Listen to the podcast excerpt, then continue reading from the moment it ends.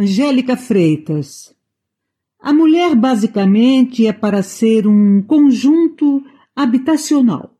Tudo igual, tudo rebocado, só muda a cor. Particularmente, sou uma mulher de tijolos à vista.